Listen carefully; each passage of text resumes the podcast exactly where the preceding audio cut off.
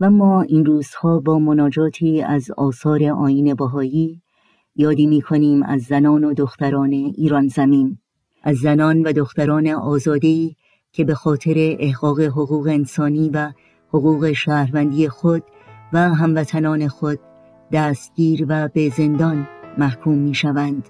این روزها یادی می کنیم از زنان و دختران جوانی که بیگناه و بیپناه قربانی خشونت های فجیع اجتماعی و خانگی هستند.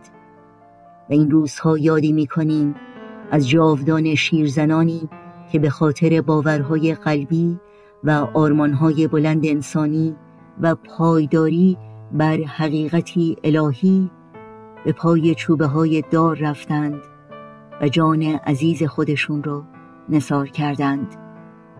یاد شما در این روزها و در همه روزها زنده و پایدار.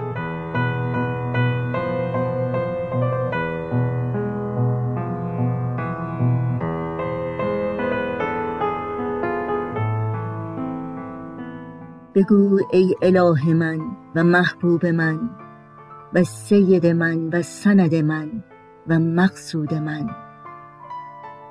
شهادت می دهد جان و روان و لسان به اینکه واحد بوده ای و شبه و مثل برای تو نبوده و نخواهد بود.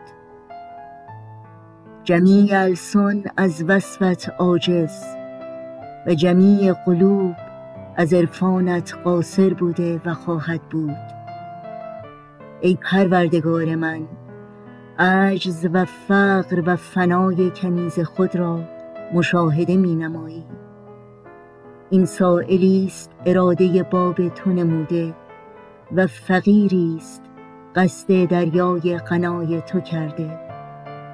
سؤال می نمایم تو را به دریای بخشش تو و آفتاب عنایت و سماع فضل تو که مقدر فرمایی از قلم اعلا از برای این عمه خود آنچه سزاوار بزرگی توست.